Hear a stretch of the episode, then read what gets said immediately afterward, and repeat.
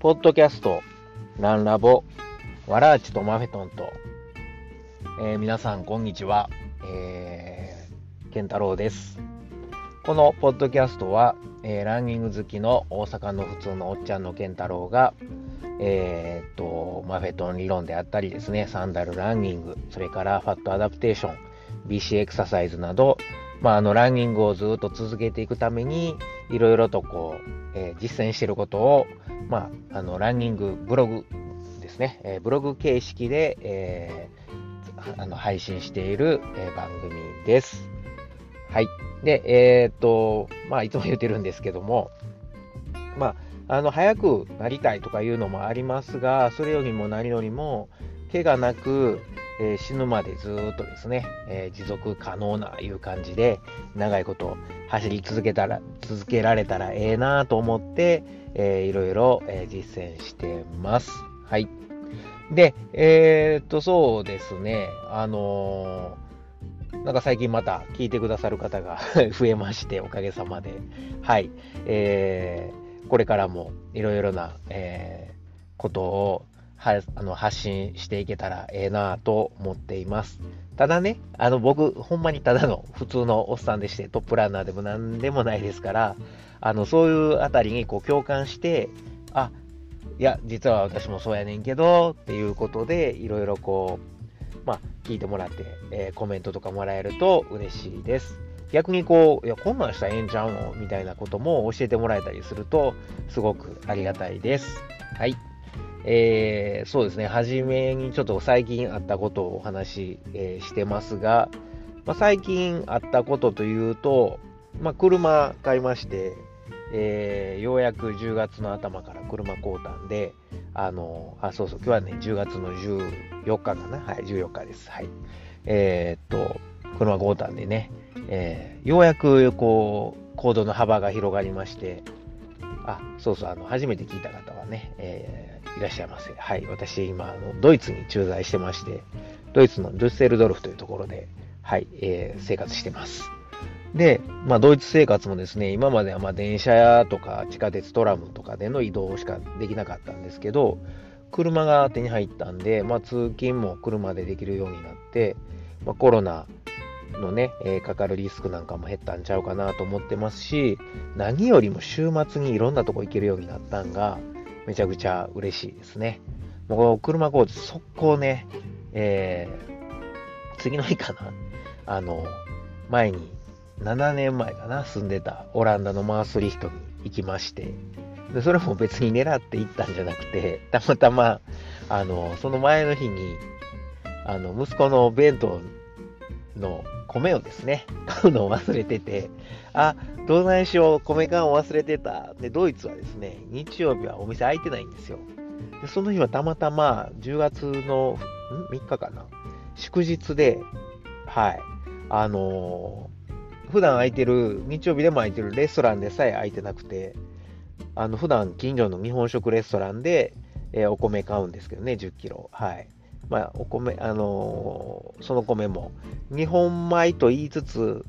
まあ、日本で作ったんじゃなくて、ヨーロッパで作った、えー、秋田小町っていうね、え、ちょっと複雑な、はい、あの、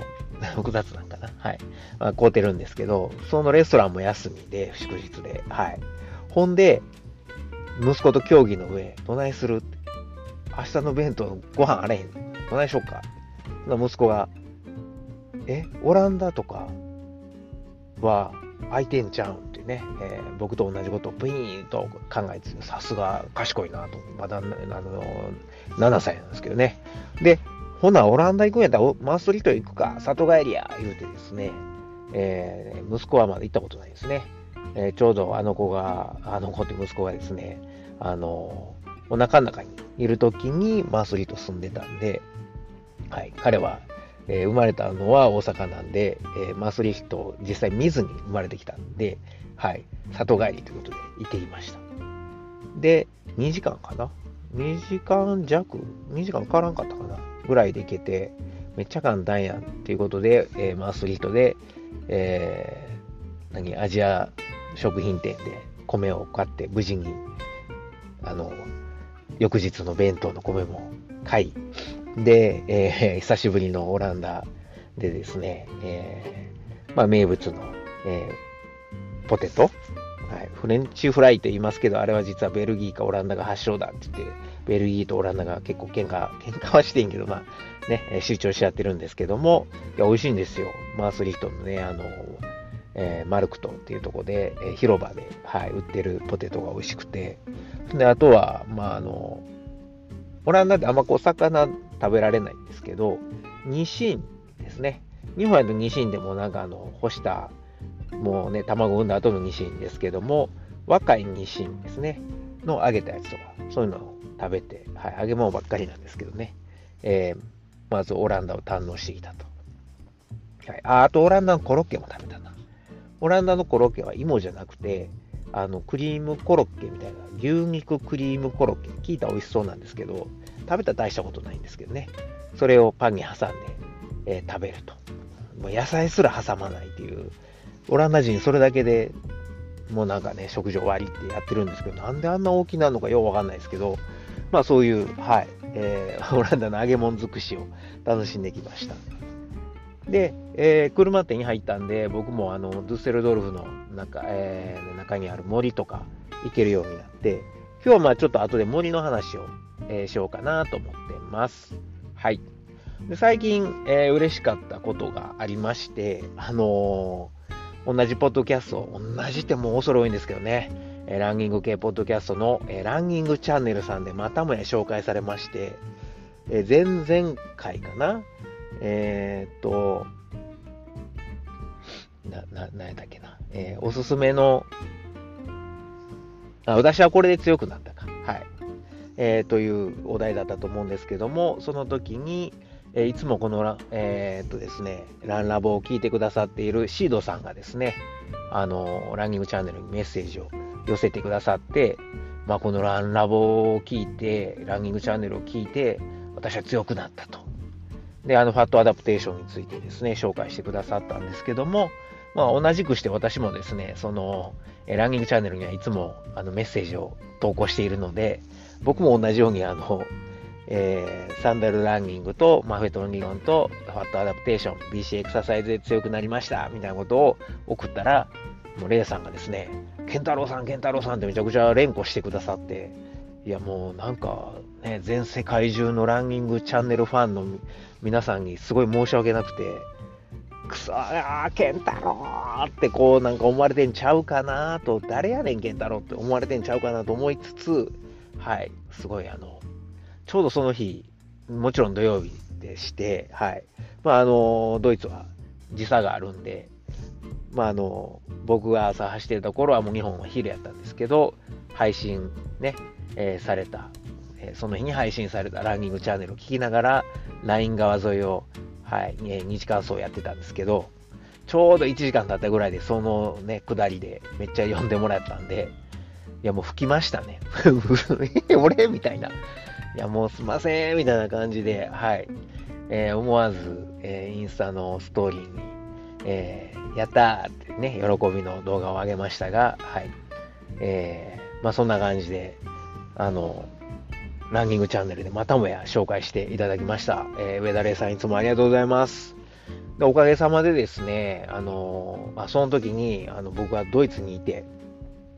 まだ、えー、また走ってるよっていうことも紹介してくださったんで、ついでにドイツの、えー、在住のランニングチャンネルリスナーにもご紹介いただきました。おかげさまでですね、あの、まあ、ドイツだけじゃないんですけども、またこのランラボのリスナーが増えるという非常にありがたい、はい、えー、効果が出ております。えー、皆さん、まさかランニングチャンネル聞いてない人いないと思いますけど、あの、この番組を聞いてくださっていて、なんとランニングチャンネルにまだ出会ったことがないという方は、ぜひ、えー、上田玲さんのランニングチャンネルも、ぜひぜひ、あっちはね、毎週土曜日に5時に、朝5時に更新されますんで、はい。あのあっちゃ毎朝、毎週です。はい。えー、ぜひぜひ、えー、お聞きくださいという宣伝してもらったので、宣伝し返しておきます。まあ僕が宣伝してもね、多分あの、ビビたるもんにしかならないんですけれども、はい。えー、ということで、嬉しかったことでございました。なとこかな。はい。で、今日はですね、えー、その、まあ、ランニングチャンネルで宣伝していただいたこともあり、あのー、メッセージも久しぶりにいただいているので、その紹介も後で行います。今日もよかったら最後まで聞いてください。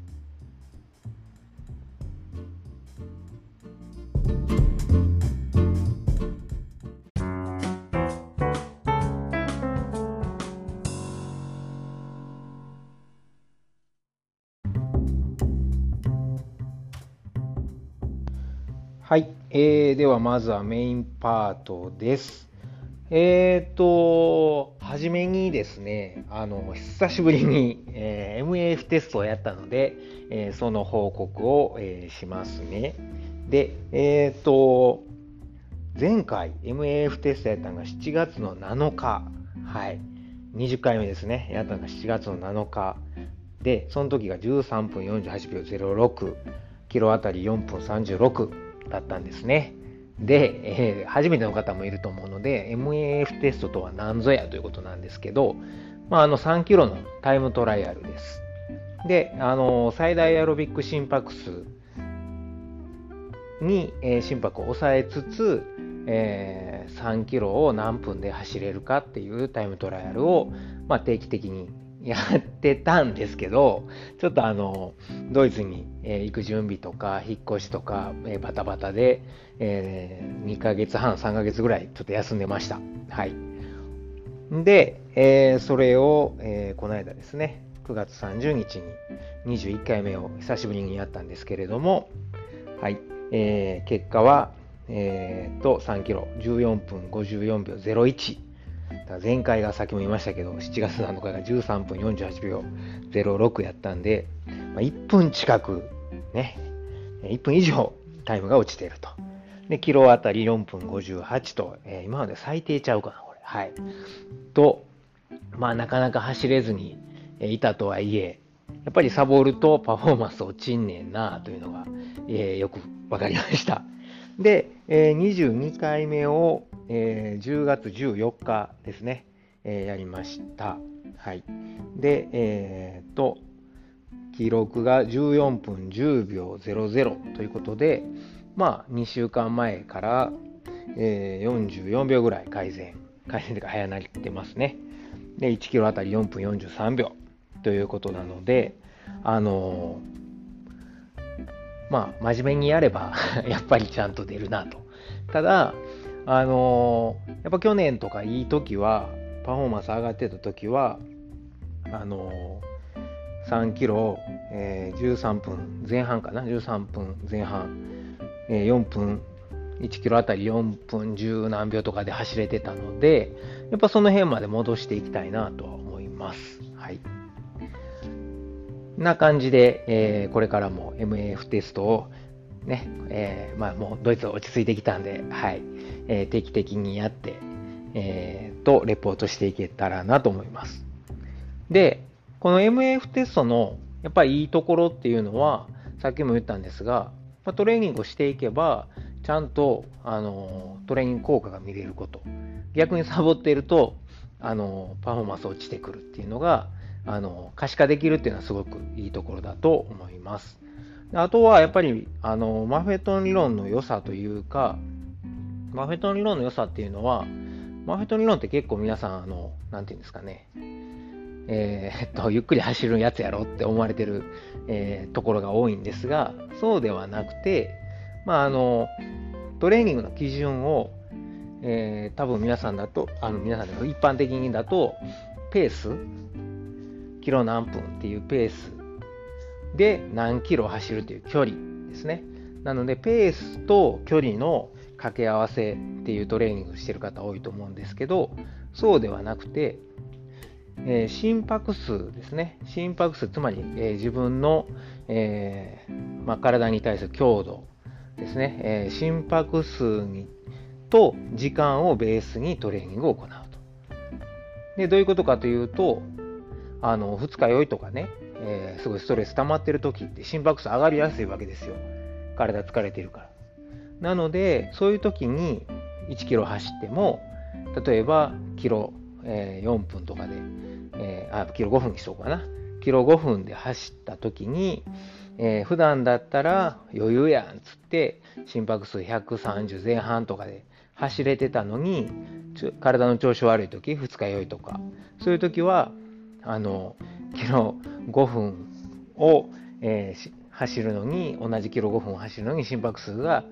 えー、130後半とか140になってしまうとかね、えーまあ、そういうあの違いって出て当たり前やと思うんですよ人間なんで。なのでそれその時々の体のパフォーマンスというか、えーと、体調コンディション。パフォーマンス違いますねコンディションですね。コンディションに応じてあの心拍を見ながらトレーニングをしていく、はい、でその時に何キロ走るとかしてしまうとあの予定してた時間より時間かかっちゃうのでそうではなくてその心拍で、えー、1時間やったら1時間走ると。なのであのまあ、ワンウェイのコースとかやったら30分走って30分戻ってくるとかね、えー、周回やったら、まあ、1時間で、えー、終わるような、えー、周回数にするとか、そういうあのトレーニングの仕方をしていくと。はい。なので、基準を変える。多分、10キロ走ろうとか20キロ走ろうっていうのでされてる方多いと思うんですけど、そこを、あの、やっぱ人間日々、あの日によってコンディション違うので、そのコンディションを測る目安と心拍数ですね、心拍に置いて、で最大エロビック心拍数よりをもを超えないようにしてやっていくと。で、なんで超えないようにしていくかっていうと、それは脂肪燃焼ができる心拍の、えー、っと、なんていうかな、えー、値だから。それを超えてくると脂肪燃焼ではなくて、あの糖質ですね。えー、糖質をエネルギーエネルギーとして使う回路に変わってしまうので、あの何？ハンガノクとかエネルギー切れっていうのを起こしやすい。なので、脂肪を使える範囲内であるエアロビック心拍数以下で、えー、ずっと走れるようにする。でそれをすると、うん、それをするとっていうかなんか変なんですけど、まあ、そういう体を作っていくと。それが、えー、マフェットの理論ですね。で、え、MF テストのいいところは、やっぱりその、えー、だんだん結果出るんですよ。ただずっとゆっくり走ってるだけじゃなくて、その心拍に抑えていくだ、抑えてトレーニングをしていくと、その心拍内でできるパフォーマンスというのが上がってきます。まあ、さっきもちょっと話したのと同じとようなことなんですけど、例えば僕の場合は180から年齢引いた43歳なんで137。これが最大エアロビック心拍数になるんですけど、まあ、大体137ぐらいよりも下でトレーニングをしていくと、普段はキロ、まあ、あの、4分50とかで最大エアロビック心拍数を超えてくるんですけど、これをずっと続けていくと、あの同じ心拍数でも4分40とかで走れるようになってくると。はい、でこれを続けていくとまあ言うたらあれですよね、えー、スピードがどんどん上がっていくのと一緒。でスピードは上がっていくけどぜいぜいハーハーで糖質を燃やして上がっていくんじゃなくてずっと走れる脂肪を燃やしながら走れる、えー、まま回路のままであのまあ、えー、何？ハイブリッド車みたいなもんですよ。ガソリン使い続けるんじゃなくて脂肪という、え回路を使うことによって脂肪と糖質を両方使いながら、えー、走り続けることができると、まあ、そういう体を作っていくために、えー、エアロビック心拍数を意識してトレーニングをしていくただそれだけじゃなくて食事であったりとか、えストレスとか水分とかそのあたりもしっかり意識してやっていくっていう、それをまあ総合的に、えー、まとめてマフェットの理論と呼んでいます。でその、えー、MF テストが、まあ、あの僕は、えー、8月、9月なかなかトレーニングできなかったので、えー、パフォーマンスが落ちて、21回目、9月30日の21回目は14分54秒01。3キロね。遅いな。えっと、1キロあたり4分58。で、えー、22回目、10月14日は14分10秒00、はいえー、4分43秒キロあたりですね。で、これは全力で走ってるわけじゃ全くないので、最大エロビック心拍数、心拍数が137ぐらいで走るとそうなったということです。はい。で、これが、まあ、あの、ちゃんとトレーニングをやってた、えー、時だと、だいたい4分、えー、20とか、早い時は4分10何秒、4分12ぐらいまでいったかな、1キロあたり。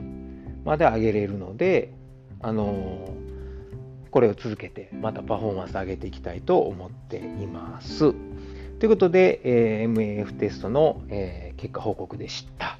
これからも継続的にや、えー、っと報告していきたいと思います。で、えー、今回のテーマなんですけども、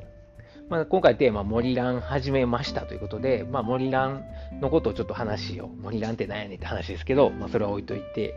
で、今までは結構、あの、マフェトン理論とか、峠層とか、まあ、ファットアダプテーションとか、サンダルとか言って結構、あの、テーマ、しっかり定まってて、で、聞いてる人も、あ、そういうもんなんやって聞いてたらちょっとなんか学びがあったみたいな、そういう内容で話せてたんですが、話せてたんかな、まあ、話せてたと思うんですけど、もうね、えー、やってること一周したんで、大体。えー、これからは、今やってることの、え、経過報告みたいな感じになってきます。レポート的な感じ。まあ、また、またなんか目新しいこととか、あの、面白いこと、面白いチャレンジやったりしたときは、そういう報告になると思うんですけど、それかまあ前回みたいに、こう、えー、なんか、走る理由みたいなですね。そういう、またちょっと別の切り口から喋ることもあると思いますが、まあ、基本的にランニングブログなので、えー、ランニングの、まあ僕がいろいろ実践してるえー、その経過報告みたいな内容に、えー、なってくると思います。まあ、興味ある人は、えー、聞いていただければと思います。で、えー、初っ端のオープニングで言いましたが、車を手に入れたので、あの、いろいろ行けるようになったんですね。で、今までは行けなかったんで、えー、近所のライン川、えー、ひたすらフラットなんですけど、そこをずっとえー、まあ、2時間とかね、走ってたんですよ。やっぱりこうフラットなんで、今まで大阪行った時は週に1回は峠走、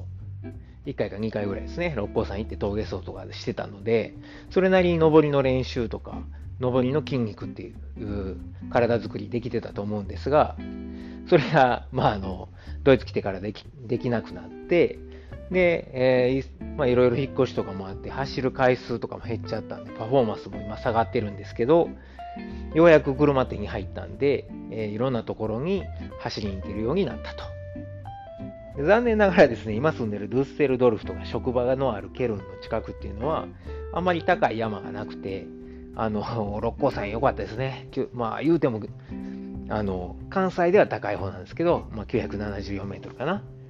あれ？そうやったっけ？あれちょっとはっきり覚えてないですけど、はい。931メートルか。はい。えー、と、まあ、900メートルぐらいの山があって、あの、家からすぐ走りに行けたんですけど、30分ぐらい電車乗ったら。そういうのがないので、あの、低い山しかないので、その中で工夫してトレーニングしていこうと思ってます。ね、ほんまあの、スイスの方とか行ったら、そらもうめちゃくちゃ高い山がいっぱいあるんですけど、いかんせん5時間、6時間車走らせないといけないので、それはちょっとね、現実的じゃないですよね。往復10時間かけて、えー、トレランしに行くとか、もうそんな、さすがにちょっとあの、普通のおっちゃんには用できないんで、はい。そういうのは特別な時に、えー、家族の許可を得て、1回、2回はやりたいなと思いますが、まあ、今は近所で、えー、うまいこと走ろうと思ってるんですね。はい。ほんで、まあ、あの、ドイツ来る前に、ドゥッセルドルフでどっかそういうトレランできるようなとこあれへんかなと思って探してたんですが、なんと森がありまして、クラーフェンベルグやったかな？ブルグ？っていう、はい、えー、アッパーワールドという森があって、あの、そこに走りに行きました。2、3回行ったかな？もう3、3 4回行きましたね。はい。で、ここはどうやって見つけたかというと、あの、ドゥステルドルフに日本人の走るグループの方がいて、走りたいという、はい、えー、グループがの方がいて、あのウェブサイトを、えー、作ってるんですね。そのウェブサイトで、このグラーフェンブルグで毎週日曜日走ってるよっていうのを紹介されていて、ちょっとあの時間的に8時半だと僕も走り終わる時間なんで、あの、残念ながら参加してみたいけどできへんかなと思ってたんですけど、そこで紹介されてるランニングコースが、あのそのまさにその森やったんですよ。で、あ、いっぺん行ってみたいなと思って、この間、あの、車こうって早速行ってきたんですけども、はい。いやー、よかったです。もう何がいいって、あのー、アップダウンがずっと続くんですね。で、獲得標高、あ、違う、獲得標高で、あの標高一番高いところでも120メートルあるかないかぐらいで大したことないんですけど、ただ、もう本当に、あのー、10メートル、20メートルとかのアップダウンがずっと続くんですよ。で、一周、えっ、ー、と、いろんなまあコースはあるんですけど、大体外回りのコース1周6キロぐらいのコースがあって、で、そのコースだと、えー、獲得標高150メートルで行けるんですね。で、あのー、走ってみると、まあずっとフラットばっか走ってたから、しんどい。で、ずっと立て続けに上り下りが続くので、すごくいいトレーニングになります。はい。だからなんかトレランというよりは、ま、そうですね、舗装された道が3割ぐらいで、あとはまトレイルなので、トレランなんですけど、どっちかっていうと、なんかクロスカントリー、黒缶みたいな感じですかね。まあ、そこの違いが何やねんって言われたらちょっとようわかんないですけど、僕のイメージは黒缶コースみたいなイメージです。で、あのもちろんその外の回るコース以外にも、森の中にはいろんな道があるので、もう飽きてきたらいろんな道をこう、えー、縦行ったり横行ったりですね、行くと、もうそれだけで、えー、また違った楽しみがあるんですけど、まあまあ今んとこその、えー、スタンダードな、えー、A1 コースかな？をぐるぐる3周ぐらいですね。もう3周でしんどい。3周で、たった18キロちょいなんですけど、で、獲得標高450メートル上り。うん。やねんけど、もう筋肉痛が久しぶりに多分久しぶりに上りやってるからでしょうね。上りと下りやってるからだと思うんやけど、すごい筋肉痛が、はい、来て久しぶりになんかこうあの峠走の後のあの気持ちの良い、これは強くなるぞって思えるような筋肉痛が来て、で、あのすごくいいなと思ってます。できれば峠走もね、どっかまとまって5キロぐらい登りつ、だらだら登れるようなとこ探したいんですけど、まあまあまあ、おいおい、まあ、もしドイツ在住の方でこれ聞いてらっしゃる方がもしいてですね、えー、ドゥッセルから車で1時間ぐらいのところにこういう峠があるよというのをご存知でしたらぜひ教えてください。はい。で、あの、その森の話なんですけども、まあ、初め行った時はちょっと怖かったですね。えー、もう朝5時に行ったんで真っ暗で大丈夫かなと思いながら、あの、ハンドライトとヘッドライトつけて走ってたんですけど、まあ、初っ端の時はそういう外回りのコースとかもあんま知らなかったんで、マーキングあるのも気づかず、なんかもう まさにめくらめっぽ走ってたんですけど、まあ、動物とか出たらどうしようとか思いつつ、まあそんな無理なんですけど、はい。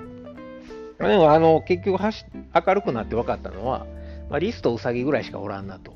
で看板にはキツネもおるよって書いてあるんですけど、まあお目にかからなかったんで、まあいいのかな。まあまあまあ、そんな襲ってくるような動物はおらんと。はい。そういうことです。で、あの、犬の散歩してる人とか、ランナーさんもいっぱいいるので、あ、まあ、なんて安全な森なんだってことがようやく分かり、2回目以降は、ちゃんとあの、表示に従って、えー、外回りをこうぐるぐるぐると走ると。すごい、あの、綺麗なとこですね。で、あの、馬の、えー馬の調教コースっていうんですかね、馬用の、えー、っとダート、コース、ダートじゃないね、コースがあって、そこは、まあ、あの土がいっぱい、えー、深くて、で、あの、時々、大間さんのね、うんちが、馬糞が、えー、落ちてて、そこはさすがに走れないんですけど、あの、まあ、走るのと走るけどね、何踏むか分からへんので、はい。あの、そこの横の、えー、トレイルを走ってます。で、ここで、あの、走ってて思うのが、あ、これ強慣れするなっていう、なんか思ったんですよ。これで、ここで練習しとけば、トレランとか、トレイルを走る力がすごくつくなっていうのが、あの、思いました。あのー、すごい走れるトレイルなので、うん。あのー、走り、トレランを、え下りとか上りを走るトレーニング？なんか同じことばっかり言ってるけど、うん、走る練習にすごくなるなというコースなんですよ。で、あの、すごくがれたとこがあるわけでもなし、まあまあ、あの、全体的に走れるので、ここでマフェトンしながらトレーニングしてると強くなれそうっていうのを思いました。でさっきもあの MF テストの説明の時に言ったんですけど、最大エアロビック心拍数以内に収めつつ、心拍数が137、まあ大体140、140ぐらいまであの妥協するんですけど、それを超えないように、あの、抑えて、上りもそれを超えへんように、えー、まあね、上りはね、むちゃくちゃきついところが2箇所ぐらいあって、そこはもう歩きたいなっていうぐらい、今はちょっときついんですけど、でもそこももう心拍数137超えへん程度にゆっくりゆっくり登って走っても走って登ってるんですけど、それがだんだん多分続けて通っていくと、週に1回2回やっていくと、きっと前峠走でやってたみたいに、まあ、普通に走れるようになると思うんですよね。心拍数、最大エロビック心拍数以内で。で、下りも、あの、下りはま心拍数上がらないんで、そこでいかに心拍数を上げずに力を抜いて、え、スピードを出す。ブレーキかけずにスピードを出す出すトレーニングができるかですね。でそれが繰り返し上り下りがあるので、そこをいかに心拍数を超えないように走れるようにするかっていうのがすごいいいトレーニングになると思うんですよ。だからそういうなんか、まあ、今回はだから前に峠走をかける、えー、マフェトンっていう話をしたと思うんですけど、まあ、アップダウンの黒缶コースかけるマフェトンっていうのもすごくあの効果が出そうだなと思っているのでまたこの、えー、ていうのかなモリラン効果を、えー、MAF テストの結果なんかと合わせてあの紹介できたらいいなと今、えー、思ってます。何でしょう？あの伝わりますかね？この興奮度合い。えー、っと、なんて言っていいかな。まあ、あの、すごくね、今、嬉しいんですよ。家コース見つけたから。あのこの森でトレーニングしたら俺絶対強くなるわっていうのをすごく実感できてるので、それをこのポッドキャストでも言いたくて、えー、今回言おうと思って、えー、取り上げたんですけど、でもね、なんか絶対うまいこと言えてないと思うんですよね、この感動。うわ、もう僕めちゃくちゃええとこ見つけましたわーっていうのを、まあ、伝えたいんですよ。はい。で、それが、まあ、あの、黒缶というか、森でアップダウンがずっと続く10メートル、えー、15メートルぐらいの上りと下りがなんかこう続いたり、あの、まあ、5メートルぐらいのとこもありますが、こう、ずっとそれが続くっていうとこが、すごく、はい、嬉しくて。で、6キロ、1周6キロってこれまた良くないですか？だから、目下の目標は今3キロで結構きついなと思ってるんですけど、これを5周ぐらいバーってやって30キロ。次、30キロが当たり前になったら、えー、っと、まあ10周で60キロ。で、えー、いけるなら100キロ、150、60キロ。みたいな感じで伸ばしていきたいなと思ってます。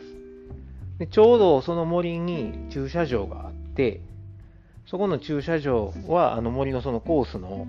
途中なんですよね。なので、駐車場起点にして、車を置いて、そこをエイドステーションみたいにして、まあ、何週間に一遍あの補給しながら走ると荷物もそんな持たんでええし、あの、何ですか、あの、えっ、ー、と、トモさんとかがやってはるような、あの、バックヤードみたいな感じで、えー、あ、れはね、えー、もうどこいついつまで走れるかっていう耐久レースですけど、まあ、ああいう感じでこう、ななんていうの、何種も何種もしていくっていうのが、そういうチャレンジもできるなと思ってて、ワクワクしてますね。はい。だからそのうち慣れてきたら、あの、100キロ走りましたみたいな、えー、話もできればいいなと思ってます。ただ今も3週で結構、あの、もも裏とか、ふくらはぎ来てるので、だからまあ2ヶ月峠峠走せんかったらこんなに落ちんの？っていうぐらい登りが登れなくなってるので、はい、まずはそこからですね、えー、走れるように戻したいと思います。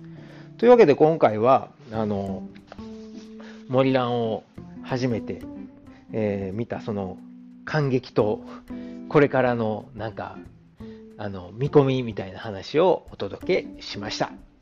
はい。えー、まあ、これ聞いてる方で、え、デュッセルの近くやったらこんなんもあんでとか、ドイツやったらこんなとこもあんでっていうおすすめとか、そういうアップダウンのコースやとこういうトレーニングもできんじゃないのみたいな話ですね。あ、あと僕思ってんのは、その、同じあのマフェトンのトレーニングでも、3分間、えー、インターバルまあ、3分じゃなくてもいいんですけど、3分でも5分でもいいんだけど、エアロビックインターバルをこのコースでやっても面白いなと思ってるんですよね。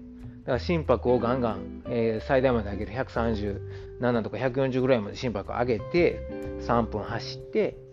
で3分は心拍130前半もしくは120後半ぐらいまで落としてジョグで流してまた3分上げるみたいな、まあ、そういうトレーニングも、はいえー、ここでやったらすごく効果出そうやなと思ってなんか、はい、面白そうやなと思ってます。はい、えー、今回は、まあ、あの、参考になることがあるかどうか分かりませんが、えー、なんか、コメントとかあればぜひいただければと思います。えー、今回は以上です。最後まで聞いてくださってありがとうございます。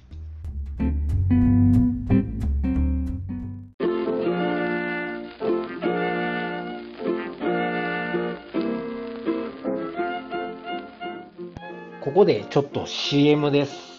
えー、前からですね、何遍か宣伝させてもらってるんですけども、えー、実はですね、うちの親父とおかんがですね、えー、大阪の駒川いうとこで、えー、佃煮屋ですね、あの、昆布屋をやってるんですけれども、あのこの番組では、その、えあ、そうそうそう、店の名前がね、え駒川、駒川でいうとこでやってるんで、駒川あずま屋言うんですけど、あのまあ、この番組はですね、その駒川あずま屋から、えー、と、スポンサーをしてもらってるわけではなくですね、えー、勝手に息子の私がですね、まあ、あの、大阪で頑張ってるおとんとおかんに、を応援するという意味で、勝手にあずま屋を宣伝するという、え、ことをこのポッドキャストでやってます。はい。えー、もうここまで聞いてですね、いや、そんなんええねんって思った方は飛ばしてください。はい。えー、1分ぐらい聞いたってもええよという方は、ぜひ、えー、聞いてみてください。はい、えー、っと、もうドイツはですね、すっかり寒なって今日も朝7度とかやったんですけども、えー、まあね、日本はまだ暖かいみたいですが、まあもうね、秋いうことで10月になりましたんで、秋言うたら食欲の秋ですよ。はい。えー、もうご飯の美味しい季節がやってきました。でね、サンマもなんか偉い、今年もやっぱり不良みたいでね、高なるみたいですけども、皆さん秋言うたらやっぱりキノコちゃいますかね。はい。えー、今日おすすめするあずま屋の商品は、えー、まったけ釜飯の素。まったけってね、大阪人はまったけ言うんですけど、まあ、松茸ですわ。はい。松茸釜飯の素をおすすめします。で、あのー、ご飯をね、えー、炊くときに洗うと思うんですが、洗ったご飯に、あのー、その松茸釜飯の素を入れて、で、えー、炊飯器の 2, 2号のところまでお水を、え追加して入れて、はい。なので、まあ、普段よりちょっと少なくなるんですけどね、あの、まったけ釜飯の素に十分、あの、昆布だしの入った、はい、まったけと昆布だしのたっぷり入った、えー、汁が入ってますんで、はい。で、えー、松茸もね、えー、ふんだんに入っております。で、えー、それであとはもう炊飯器のスイッチポーン炊くだけですわ。はい。えー、まあ、40分ぐらいしたらですね、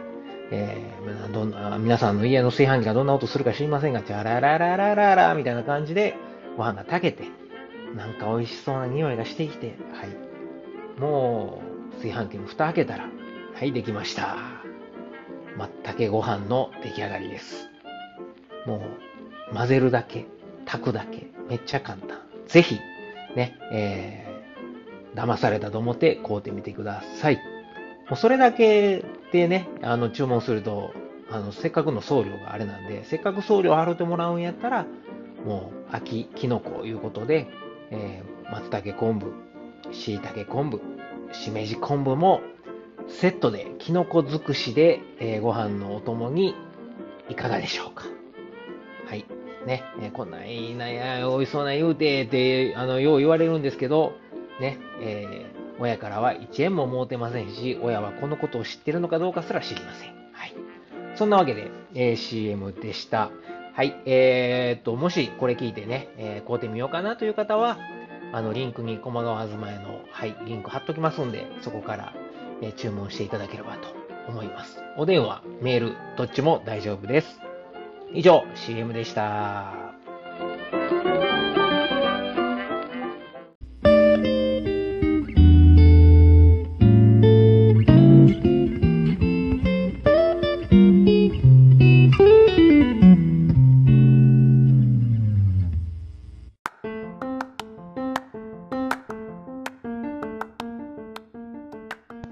回ですね、えー、珍しくというかめっちゃ久しぶりに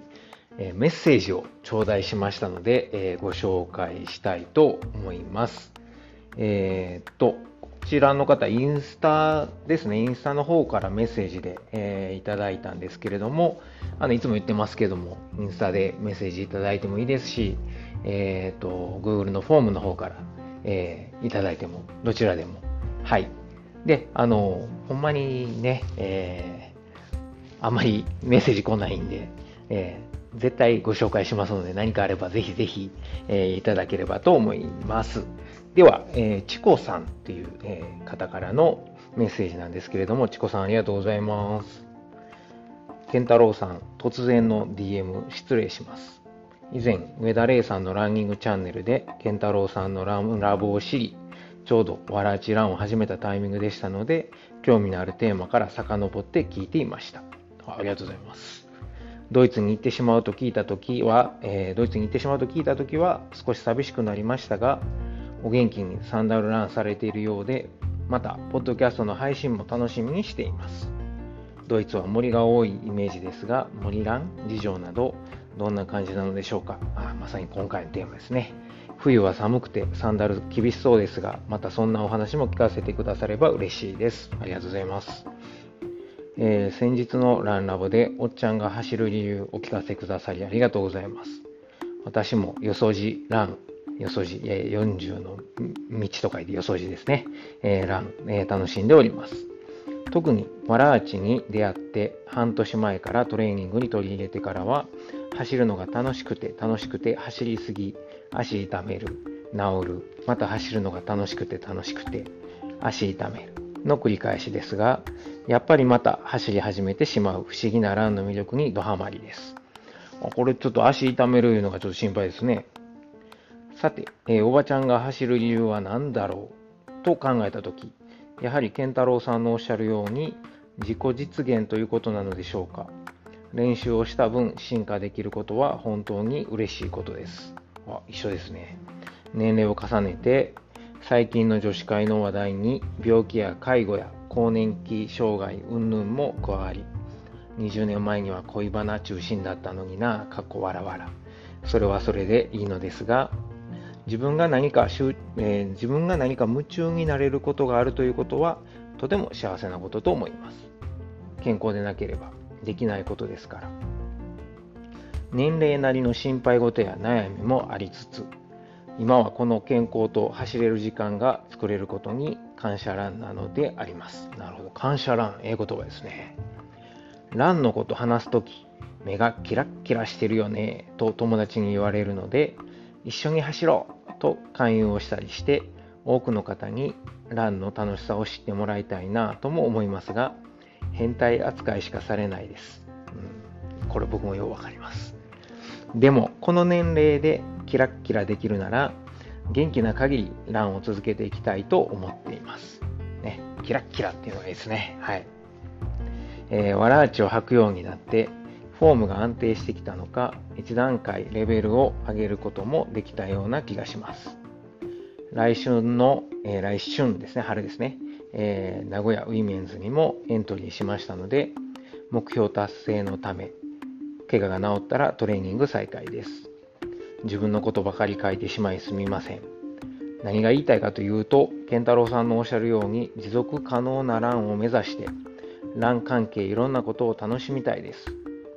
その前に故障しにくい足を作りたいです。わらあちで自分の走り方、強いては普段の姿勢のあらが、えー、みるみる現れて、長径、足首、足裏、故障祭りが早く終わるといいなと願っています。やはり自分のことばかり書いてしまってる独り言みたいですみません。今後とも健太郎さんのポッドキャスト配信楽しみにしています。公園で一人喋、えー、るおっちゃん後ろでパトカー、救急車、走ってる音、こちらも一人で受けてしまいました。また、インスタのポストも楽しみにしています。あ、インスタも見てくださってるんですね。ありがとうございます。えー、と、前回のランラボでインスタのメッセージでも OK とおっしゃってくださったので、ずうずうしくもこちらから失礼させていただきました。いや、とんでもないです。ありがとうございます。健太郎さん、お体に気をつけてご家族とドイツ生活サンダルラン楽しんでくださいますよ。ということで、えー、チコさん、メッセージありがとうございます。いやいやいや、めっちゃ長かった、5分。はい。えー、っと、いやもうこういうですね、あの、知った激励プラス、えー、コメントいただけるのは非常に嬉しいので、ぜひぜひ皆さんも、えー、コメントいただければ、はい、えー、お願いします。で、チコさん、ね、ちょっと心配ですね。あの、サンダルランしてるけど、ちょっと怪我がっていうことで、やっぱ初めの方は、サンダルラン始めて、まあ、前の配信でも、えー、ちょこっと喋ってますけど、まあ、大体3ヶ月から半年ぐらいは、やっぱ結構あの筋肉っていうか体が変わる過程なので、まあ、あの、自分のその偏りっていうんですかね、えー、靴に頼ってたところっていうところが結構怪我怪我っていうかまああれですね。あの筋肉痛であったりとかあの分かると思うのでまああんまり無理せずあの楽しくて楽しくてっていうのはよく分かるんですがそういう痛みが、ね、出たとかなった時はそこケアしながらどうやったらそんな痛みが出にくく走れるかなっていうことを意識して走っていったらいいんじゃないかなと思います。はい。えー、っと、ね、えー、ちこさんなんか結構、この後もメッセージやり取りさせてもらったんですけど、えー、マフェトンにも興味があるということで、あの今度、えー、心拍、心拍計心拍計付きの時計の購入も考えられているようなので、ぜひぜひ、えー、いろいろ試してえー、見ていただけたらと思います。はい。えー、何度も言いますが、チコさんありがとうございました。